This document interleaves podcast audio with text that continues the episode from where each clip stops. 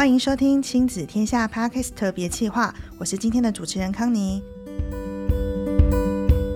大家都希望能经营美好的婚姻关系。但是相爱容易相处难，离婚也是我们身边常听到的话题。内政部去年有一个统计数字哦，二零二一年台湾有近四万八千对离婚的夫妻，这个其中呢有接近百分之三十五是结婚五年内的夫妻，这是十年来的新高点。这个我自己就非常有感诶，刚结婚的那几年。两个从来没有一起生活过的人，突然要共组一个家庭，小的像生活习惯啦，大的像金钱观、价值观，还有两个人要融入彼此的家庭，这件事情真的是每天每天都有很多需要磨合的地方。那如果刚好又生了小孩，真的是大大小小数不清、吵不完的架。我跟我老公连橘子要不要洗再剥皮都吵过。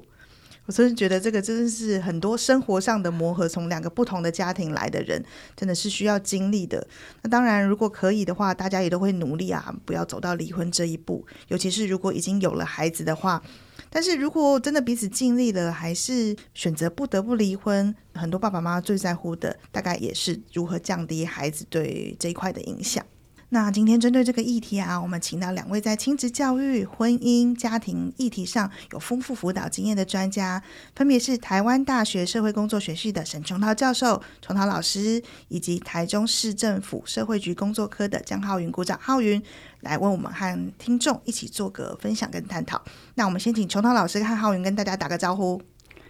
好，谢谢主持人康妮。呃，各位听众，大家好，我是沈琼桃，很高兴有这个机会跟大家分享呃合作父母这个议题。大家好，我是社会局的浩云，很高兴今天可以来参加这个呃 Podcast 的录制，谢谢。好哦，那我们接下来就先进入今天的主题。刚刚有提到哦，离婚的婚龄未满五年的接近了百分之三十五。那如果有小孩的话，五年内小孩应该都还没有正式上小学哦，所以离婚之后最直接就是会遇到，比如说财产分配啦，跟子女抚养的问题。琼涛老师，您在这方面有不少的案例辅导跟研究经验，是不是可以请老师跟我们简单分享？一旦走到离婚这个状况啊，对双方家庭或是对孩子最直接或者是间接的影响会有哪些？就像康妮提到的统计数据啊，以前我们说七年之痒啊，现在已经变成五年之痒了哈，缩短了。对，所以可能很多夫妻哈，在这个结婚不到五年就离婚，那可以想象他们的小孩可能是在五岁之下哈。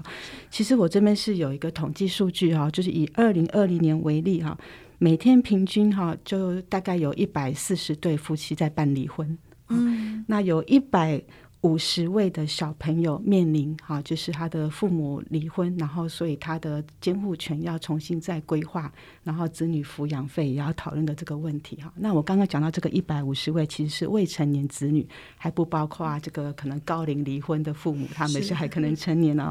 现在台湾的社会哈，其实是还蛮常碰到父母离婚哈，或是离婚之后小朋友适应的问题哈。那我想这个离婚是。冰冻三尺非一日之寒哈，其实对父母本身是一个很大的冲击哈。毕竟不是每个人在结婚的时候就知道说他以后一定会离婚哈。结婚的时候大家都是想好好的走下去啊。对，所以他对父母人就是他对于这个美好的婚姻跟家庭的想象就整个破灭哈。所以对父母本身是一个很大的冲击。那对于子女而言，因为我们刚刚提到小孩可能大部分是未满五岁，他就更不了解发生什么事情了。好，那他生活就有很大的变动哈。所以在父母离婚之后，其实基本上我们可以分成三种类型。那这三种类型。类型的父母对小孩的影响程度不太一样哈。第一种我们叫合作型父母哈，所以说如果离婚之后还能够好聚好散，然后愿意一起来照顾抚养小孩的话，哈，那这对小孩的冲击是最小的哈。那对他的影响就是说，可能没有每天都见到爸爸或妈妈哈，因为如果是跟单方同住的话哈。那第二种类型是断绝联系型。啊、哦，就是根据这个统计，大概有百分之四十的这个未成年子女，在他父母离婚之后，他再也没有见过他的父亲或母亲了。就断绝联系了其中一方了。对，对，等于说他的生命当中就有一个很重要的角色就缺席了哈，所以对他也是一个很大的亲情的失落哈。那第三种类型是我们最不愿意碰到，叫做冲突型，也就是他结婚之前就冲突不断哈，然后小孩可能亲眼目睹的爸妈之间的吵架甚至打架哈，那离婚之后还纠缠不清哈，还是大大小小冲突不断哈，那我们就研究上呃发现说，如果离婚之后爸妈还是属于冲突型的话呢，其实小朋友很容易有忧郁、焦虑、哈偏差行为，甚至呃施暴的行为产生。那有个研究非常有趣哦，他研究说，你这个小孩哈的爸妈离婚哈，那在他成年之后，他的这个离婚的几率哈啊，发现是高于这个呃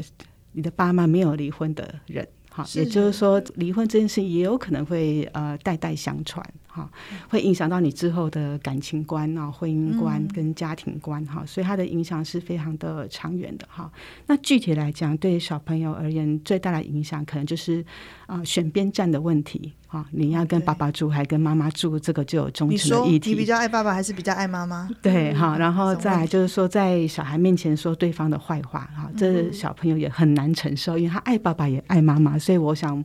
我们任何一个人听到别人批评我们爱的人，心里都是非常的难受。那再一个很现实的问题，就是抚养费要谁来支出？哈，那这个父母也会吵得不可开交，然后对小孩也哎就觉得哎这个钱是要来养我的，哈，那爸妈因为我的事情产生冲突，小朋友也会很有罪恶自责，对，哈。对，那所以如果说假设爸妈一直说对方坏话的话，可能小孩对其中一方的家长也会有愤怒的情绪，说哦，因为你做错什么事造成离婚的状况，然后以至于我们这个家庭破碎哈，嗯、所以这个影响是蛮多方面也蛮深远的。他听了其实是还是会心里有点觉得啊，孩子其实是那个最无辜的。嗯、那相信在离婚的过程中，爸爸妈妈可能因为。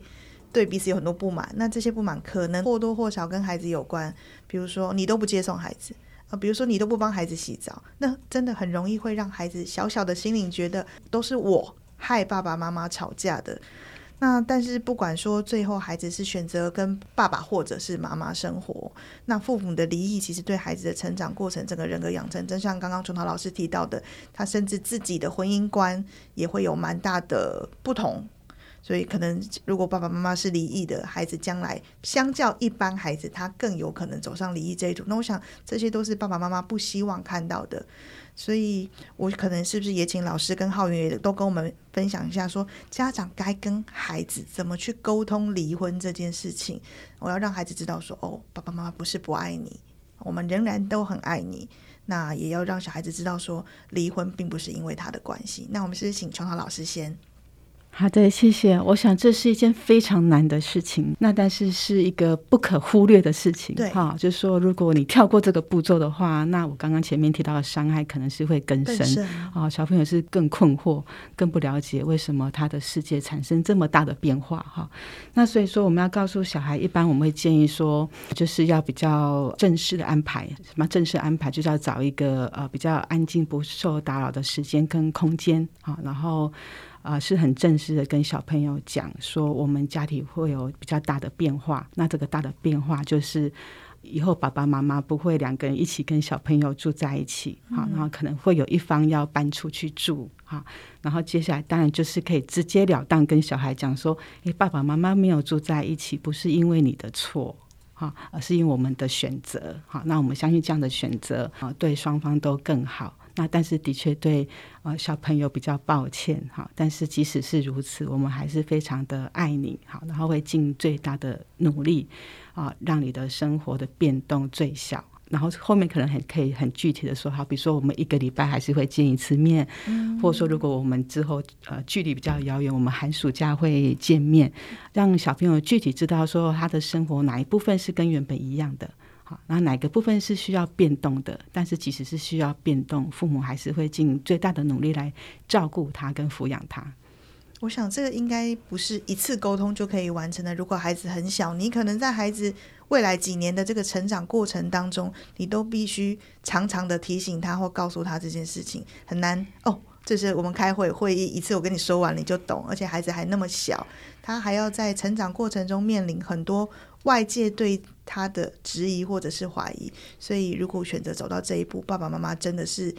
要有长期沟通的这个心理准备，然后才能让孩子的心理相对健康跟健全，对不对？啊，是的，这个主持人的补充非常好哈。嗯、其实当我们丢了这个炸弹之后，小朋友应该是，是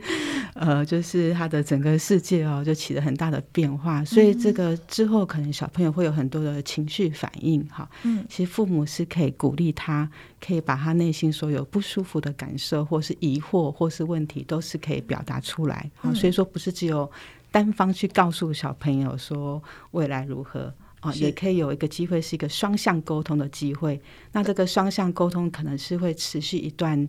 时间。有时候小朋友真的年纪很小，你讲一次他不是很理解，他可能会多问你几次，我们有耐心多回答几次。是。那刚刚主持人的补充让我想到一点啊，就是说可能离婚之后再过个几年，很有可能同住方哈，同住的爸爸或妈妈，他可能会有新的伴侣。哦，好，也有可能会再婚哈。那我接触过蛮多呃父母离异的小孩，他们成年之后再回顾他们小时候的历史，他们觉得有一件事情让他们很难接受，就是说，当爸妈离婚之后，他们心里面想就是希望爸妈。能够复合，有一天能够复合，一心一意有一个这个幻想或期待哈。那但是他们发现父母就是没有告诉他们，然后就突然交了男朋友女朋友，或突然就说我又要结婚的时候，是那是另外一次的冲击跟打击哈。因为他会觉得原本就已经失去了其中一方的爱，那如果跟他一起住的爸爸妈妈要再结婚的话，那是他的爱就会被另外一个新的伴侣抢走了哈。所以在这个告知的过程当中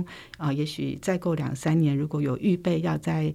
跟新的呃对象交往的时候呢，我们也会建议说，父母亲应该告诉小朋友说，呃，爸爸妈妈啊、呃、有碰到这个新的呃喜欢的对象，然后我们会试试看有没有可能再建立一个新的家庭，嗯、但是这完全不会减少我对你的爱。对，他是增加了新的家人来爱他的这个安全感，要给他，对不对？是的。那是不是也请浩云聊聊说，因为社会局其实经手蛮多就是这样子家庭的辅导，嗯、那是不是也跟我们聊聊你你们怎么看待这件事情？好。那就像刚刚琼桃老师已经很完整的，就是跟我们分享怎么样去处理，就是爸妈面临离婚之后，孩子可能会有的一些处理状况哈。那我觉得还有一点就是，我们其实要尽量的去避免说，在孩子面前发生严重的冲突哈，或者是说在孩子面前指责对方的不是。对，那因为这其实对孩子来说会是一个很大的伤害，他们会有很大的情绪压力，哦，甚至就是因此而有一些行为的问题，哈。那当然就是我们要适时的去了解孩子对于爸妈离婚这件事情，他们的想法是什么，感受是什么，那关心孩子的一些心情，哈。那也不要就是拒绝另外一方跟孩子保持互动，这样孩子才可以就是同时跟爸妈之间。有一个呃良善的亲子关系，对，这就是我们刚刚说的合作父母，是对不对？是就是大家是共同照顾孩子的伙伴。对，那其实我们在实务过程当中，很多正在处理这个离婚关系的父母，他们会很急切的想要赶快结束这个程序，对，想要赶快的分道扬镳吼，所以他们其实没有思考到，也没有想要，或是没有心理啦，因为在这个。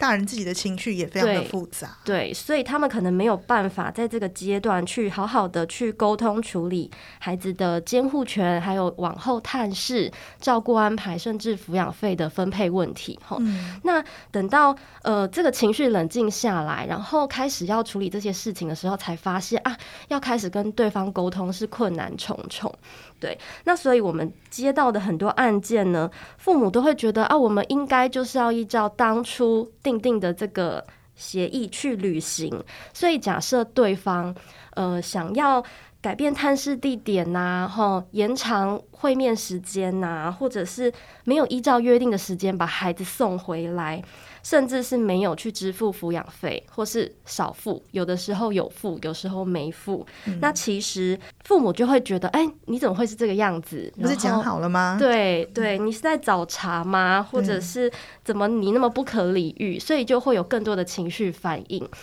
甚至会指责说你没有为孩子着想。其实离婚之后不代表这个冲突就结束了，了对，它可能是另一个冲突预备要酝酿发生的对前提，对，对，对不对？对，呃，当。他们想要开始重新去协议这件事情的时候，常常会觉得是对被对方刁难的，吼、嗯，那甚至会拿孩子出现的一些行为问题，比如说孩子因为父母的状况而有尿床啊、行为退化呀，吼，或甚至是大一点的孩子就会有逃学、逃家或是偏差行为的问题，来指责对方啊，都是因为你，所以孩子现在变成这样，又流于那个流回当初那个指责不。对对，所以我们想让大家知道的是，其实离婚协议啊，不管怎么定，只要我们的生父母是没有被法院裁定停止侵权的话，那其实父母呢是要有共同的责任来照顾孩子，而且这个协议其实是可以变更，只是说很多父母在当下，因为他们关系已经破裂了，所以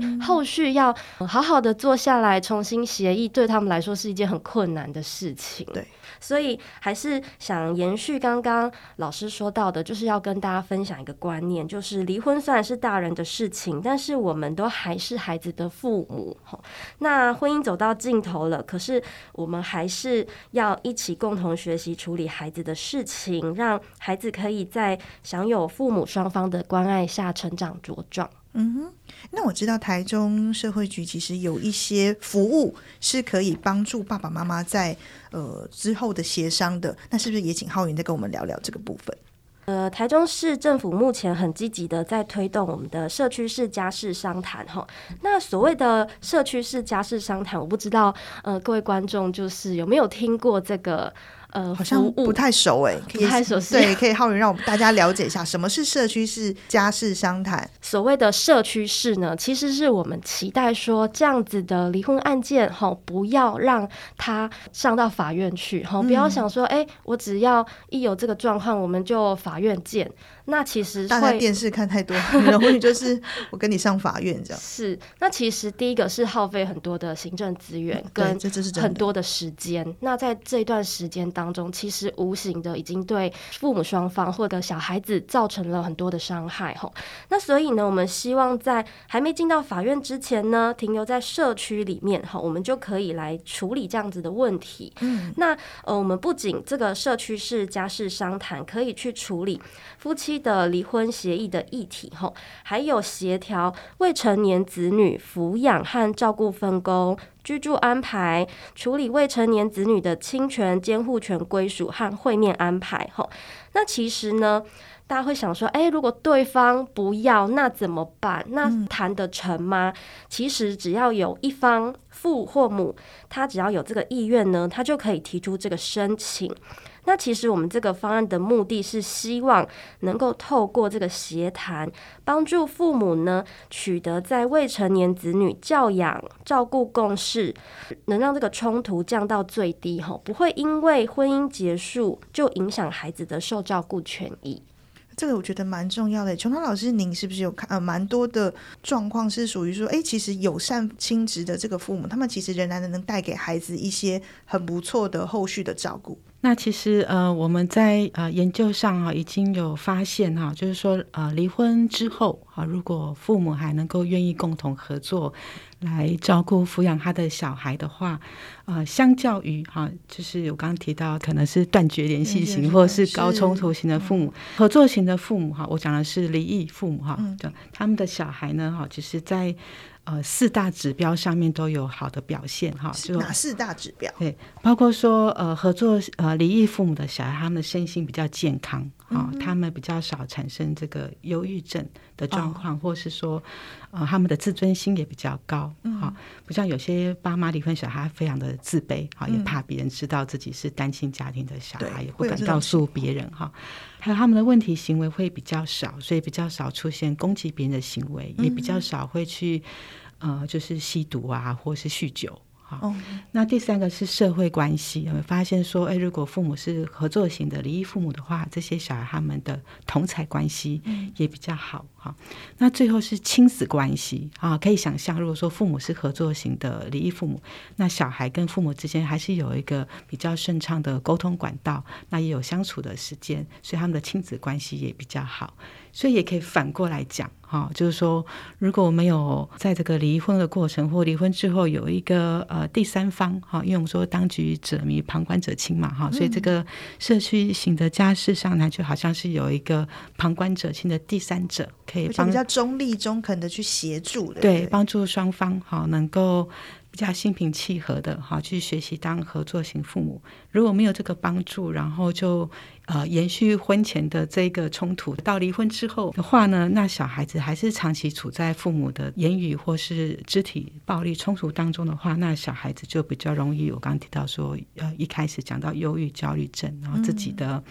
呃，物质滥用的这个行为，哈，或偏差行为，呃，可能就是几率比较高，然后同侪关系也比较不好。那跟父母的关系当然也比较有有所冲突，或是不能够谅解父母的作为。对，讲刚刚的身心健康啦，或者是说他们的呃行为上啦，或者是到最后的亲子关系，我觉得这些都是也许在考虑要离婚的爸爸妈妈可能必须。先为孩子想。那刚刚听了琼涛老师跟浩云的分享，我也还蛮好奇，就是说，哎，我们社区是家事商谈到底是怎么进行的？那是不是也请浩云跟我们聊一聊？那目前呢，台中市政府社会局呢，我们是委托光研社会工作室事务所，那以及补助财团法人中华民国儿童福利联盟文教基金会来执行这个家事商谈服务。那我们同时呢，也办理宣导的工作，哈，希望能够致力我们透过不同的管道来增加民众对于家事商谈服务的熟悉度。那只要是台中市市民或者是居住在台中市的民众。那如果你的家中呢，有未满十八岁的未成年子女，那你现在可能正在面临离婚啊、分居啊，或者是你可能已经离婚，但是你有未成年子女照顾的这些呃协调的问题哈，那其实只要在社会局的网站搜寻家事商谈服务，那在我们的线上表单上填写这个表单，或是到各个我们台中市的户政事务所、法律扶助基金会，或者是驻台中地方法院的家事服务中心去索取相关的服务传单，那只要填写完我们简单的个人资讯。传真到社会局就可以提供这个服务。好，那我们的社工呢，会直接跟家长进行联系，进一步去了解说我们可以提供民众哪一些协助。那如果是外县市的民众呢，也可以洽询当地的县市政府，或者是上卫生福利部社会及家庭署查询相关的资讯。所以其实不止台中市政府有提供这样子的服务，其他各县市可能也都有类似的服务。如果有爸爸妈妈有这个需求的话，就是可以透过这个方式来寻求协助。那我想多问一句，浩云，我想理解这个社区式商谈服务它是怎么收费的？这是很重要要提供给大家的资讯，就是我们的社区式家事商谈服务呢是免费提供的哦，所以非常欢迎民众来多多使用申请。对，我们有专业的社工，还有商谈员可以协助大家，而且是免费的服务，这真的是很值得珍惜的资源。那刚刚提了蛮多社区式家事商谈，我想请琼涛老师或者是浩云聊一聊，就是说在你们经手的案例当中，有没有什么令大家印象深刻的案例？目前我想实务上我们在做这个社区式的家事商谈啊，因为它能见度还没有那么高，对，大家还不是太熟悉，不太熟悉哈，对，然后所以说呃，可能比较多哈。目前呢，哈，还是法院转介的个案，懂哦？那法院转介的个案，它的冲突性可能就是高一些哈。呃，幸好我们台湾还是有百分之八十五是协议离婚了哈，所以协议离婚还是比较高的比例。对，好，对，但是因为一般社会大众他还不太了解说，说哦，原来我们政府有这么好的资源啊，嗯、可以帮助大家度过这个。呃，离婚过程的各种情绪，还有实际上需要照顾小孩跟这个赡养费的问题啊，所以说在社区的使用比例比较低。好，那那反倒是我们现在各县市的家事法庭的法官，对、哦、对这个资源比较 熟悉，所以他可能会把呃父母啊转介到社区来做这个家事商谈哈。那我自己印象比较深刻，还是说呃大部分的父母。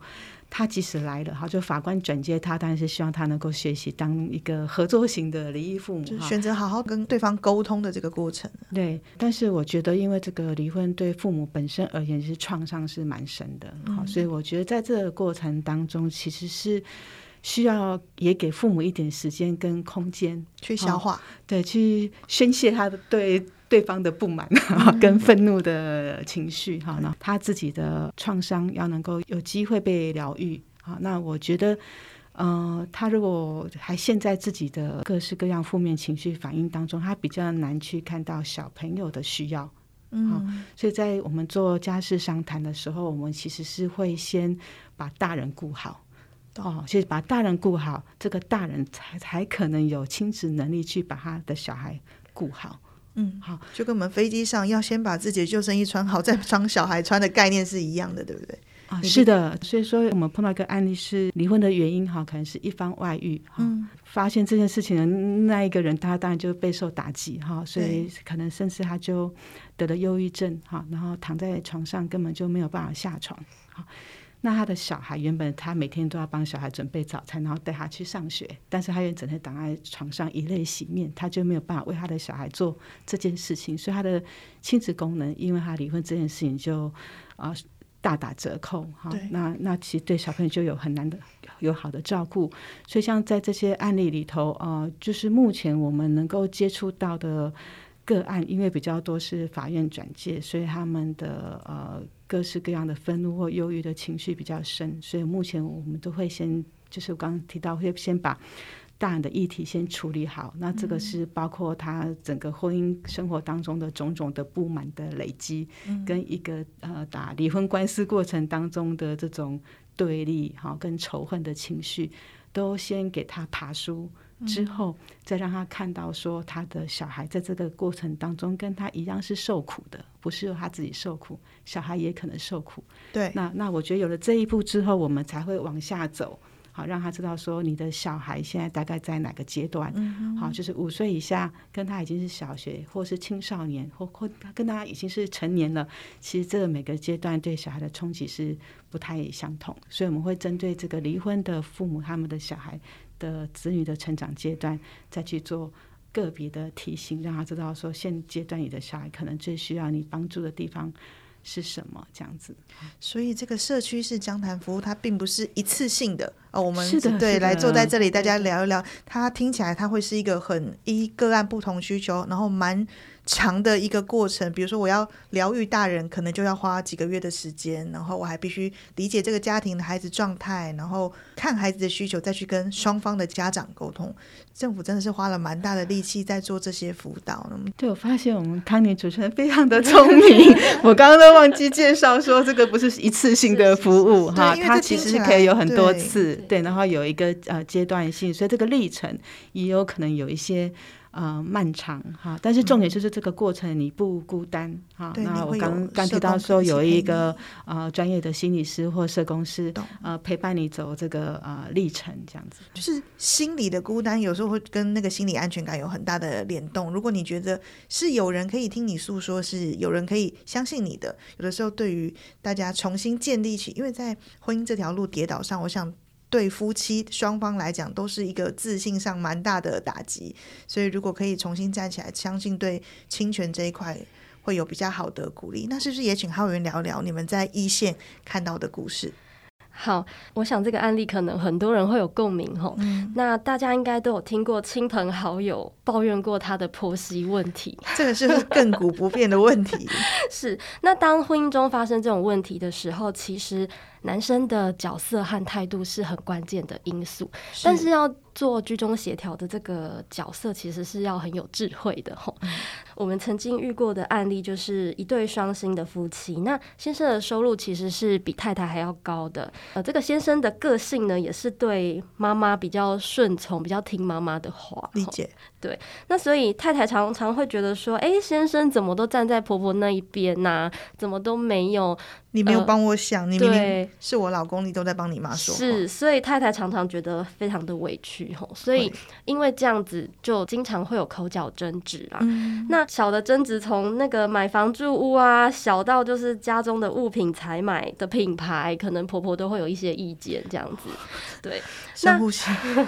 那几年下来，可能太太就是会呃没有办法再忍受了，所以她想要提出离婚。嗯、那她也要求她想要亲自抚养小孩。嗯。对，先生就会认为啊，都吵吵闹闹那么久，何必要离婚呢？干嘛要走到这一步？对，而且婆婆已灌输了一个观念，嗯，你赚的钱不够多，你这样养出来的小孩一定会有问题。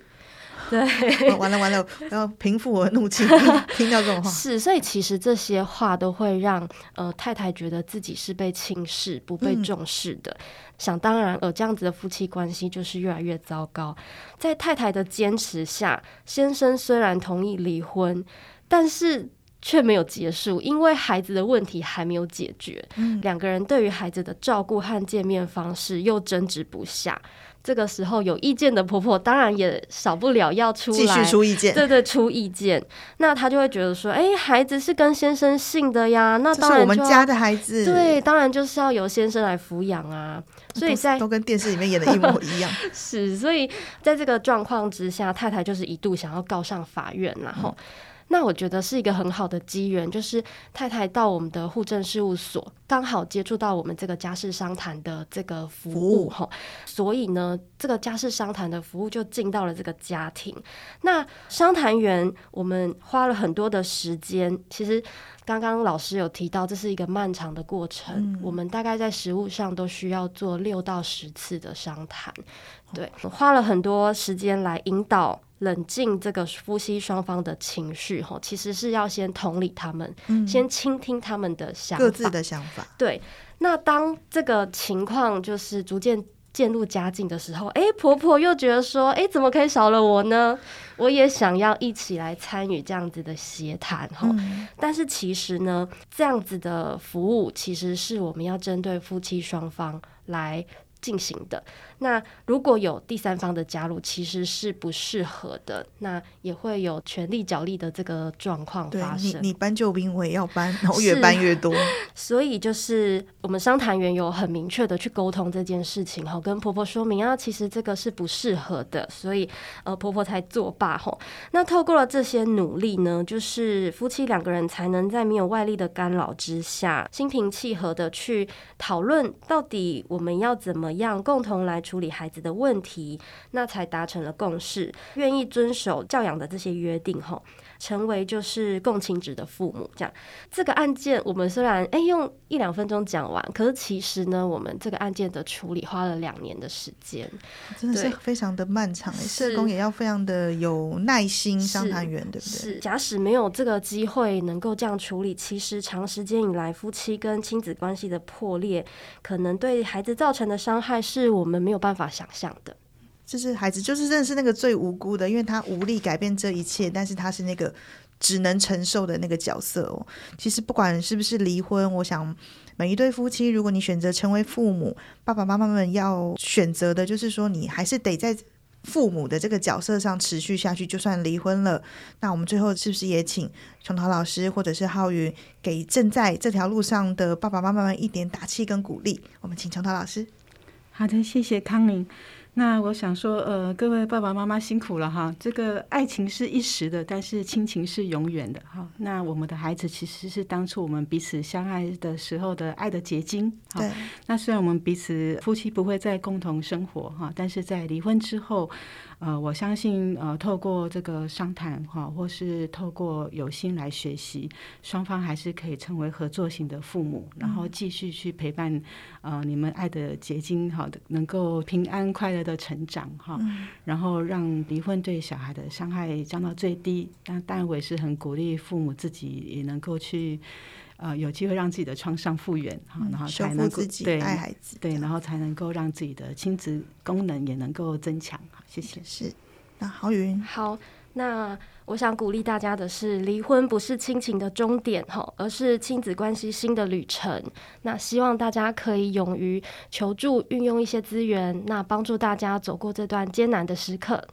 对，就是爸爸妈妈要自我修复好，然后一起行使这个合作父母的侵权，然后让孩子可以在无余的这个爱当中成长，然后也拥有健全的人生观。好，今天非常谢谢琼涛老师，也非常谢谢浩云，希望我们的内容可以对正在这条路上的爸爸妈妈有一些帮助。那今天特别计划就到这边，谢谢大家的收听，谢谢，谢谢。谢谢亲子天下 Podcast，周一到周六谈教育、聊生活，开启美好新关系。欢迎订阅收听 Apple Podcast 和 Spotify，也给我们五星赞一下。欢迎大家在许愿池留言，告诉我们想听的主题。下次再见。本节目为台中市政府广告。